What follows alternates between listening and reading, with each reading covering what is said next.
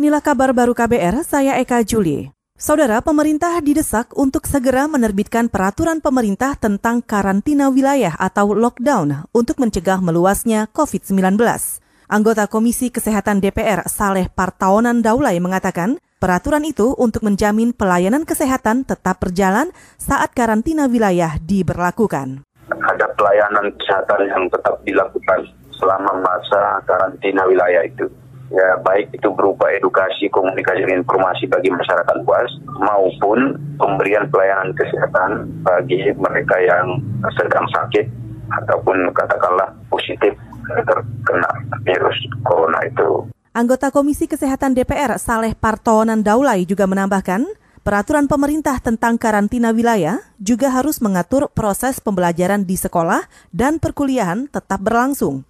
Selain itu, harus ada jaminan bagi seluruh pekerja tanpa terkecuali ketika karantina wilayah diberlakukan.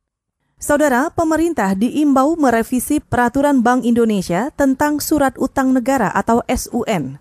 Direktur Riset Lembaga Independen Pemantau Ekonomi atau KOR, Peter Abdullah mengatakan, Revisi itu memberi keleluasaan Bank Indonesia membeli surat utang negara di pasar keuangan primer untuk menangani potensi defisit APBN. Ya karena memang pemerintah perlu sekali untuk melakukan itu ya memang sebuah keniscayaan sesuatu yang memang harus dilakukan oleh pemerintah dan pembiayaannya yang paling tepat itu adalah dengan menggunakan pendekatan konstitusi kita mengajukan pemerintah perlu mempersiapkan peraturan perundangannya. Direktur Riset Core Peter Abdullah juga menjelaskan, dalam situasi pandemi COVID-19, defisit APBN yang melebar tak bisa dihindari karena banyak pengeluaran pemerintah di tengah rendahnya penerimaan, mulai dari penerimaan pajak hingga pengaruh dari anjloknya harga minyak.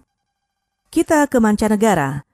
Perdana Menteri Australia Scott Morrison mengimbau pertemuan publik tidak boleh melebihi dua orang Selain itu, warga Australia hanya boleh meninggalkan rumah kalau ada keperluan saja. Sementara mereka yang berusia di atas 70 tahun harus mengisolasi diri supaya terlindung dari COVID-19. Morrison mengharuskan orang harus tinggal di rumah, kecuali pergi keluar untuk berbelanja kebutuhan penting, berolahraga, berobat, atau bekerja dan bersekolah kalau mereka tidak dapat melakukan itu semua dari jarak jauh. Data resmi Kementerian Kesehatan Australia menyatakan ada 3.800-an kasus corona yang dikonfirmasi pada akhir pekan kemarin. Selain itu, ada 14 kematian akibat COVID-19. Saudara demikian kabar baru, saya Eka Juli.